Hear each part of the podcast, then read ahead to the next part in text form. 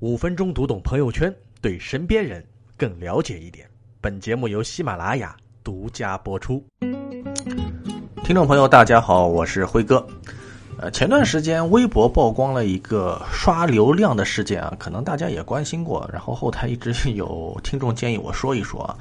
呃，简单说吧，就是一个卖着不靠谱玩意儿的创业公司，找了一家媒介，花了大概五万块钱，投放了一个号称坐拥百万粉丝、留言互动热烈的 KOL，然后看到各种已下单的评论和三百多万的播放量，这个创业公司激动啊啊，兴奋的打开后台，访问量二，购买量零，然后双方随后在网上展开了互撕啊，江湖上也随之展开了讨论。比较典型的观点是，以前知道啊，这个数据是油里掺水，后来环境恶化了，有人水里掺油，但万万没想到，现在居然有人只卖水了。啊，这事儿当然影响微博的市场价值啊，于是微博方面做了一则声明，处理了相关账号和媒介。哎，当然这里头声明里头有句话，就看着也很奇怪啊，它的大概意思是你不要问其他地方买量，你要问我官方买量，说不定就有效果了。哎，这话说的，有信息流展示量就有销量，那还要内容和产品做什么呢？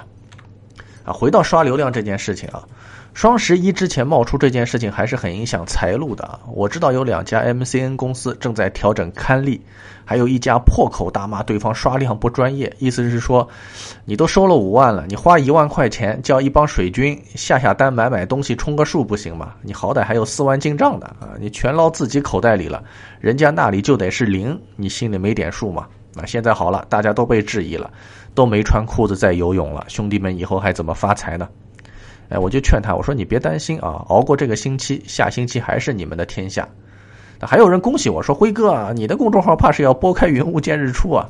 我说别做梦啊，就算掺假率变成百分之一百零二，这个领域依然是他们的天下。我还认识一个博主，专门曝光假流量号，也加了他的真博主群，他还把我归类到了母婴这个里面啊。说这这胡说了啊！我好歹退一万步说也是副音啊！我一直担心啊，这个博主出门的时候被麻袋套头打，但到现在他依然很安全。一方面呢是国内的治安好，对吧？另一方面是假流量这件事情啊，哪有什么恍然大悟？满大街都是明知故上，只有卖不靠谱产品的新创业公司才会大呼小叫，许多上市公司还在默默点赞呢。为什么会有明知故上呢？哎，给大家讲个真事儿。我的公众号呢，托各位的福啊，留言很多，品相也过得去，更新率也有保障。于是会有媒介公司来征询独家代理，意思是，哎，你把号给我代理，我帮你把量刷到每篇三万，然后你的报价可以提高一倍，然后呢，你六我四，你挣的钱肯定比现在还多，大家双赢。万一客户有问题，我们负责沟通。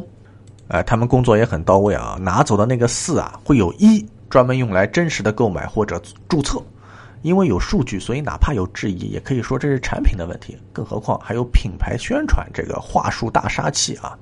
然后呢，呃，我从臀部的 KOL 变成了颈部的 KOL 啊，收入提高了，媒介呢赚到了中间商的差价，然后市场上就多了一篇数据意义上的爆文。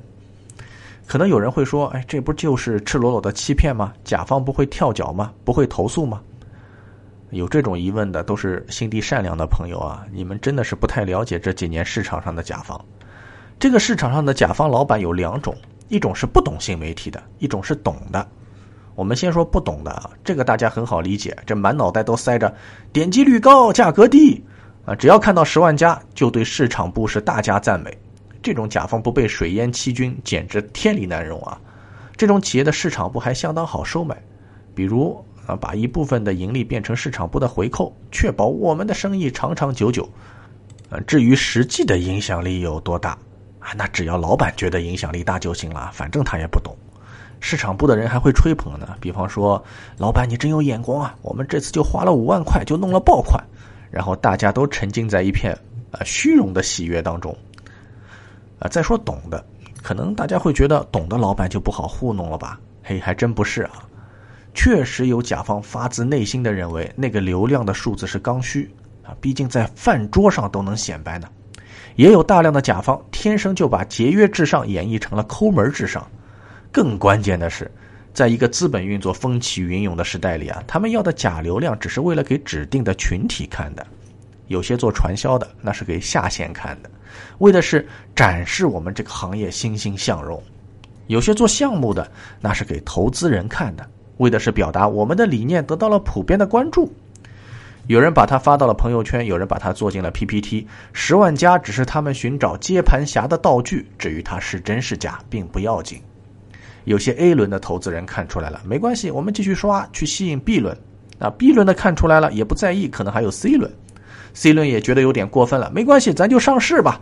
啊，只要老百姓觉得我们的宣传是真的就行了。对很多甲方来说，你就算帮他卖掉一百件产品，但你的阅读量只有两千，他也是会吹胡子瞪眼的。他要的根本不是一百，而是要一个吹牛的资本。大家都在靠泡沫挣钱，你非要挤泡沫，那肯定就是不懂事。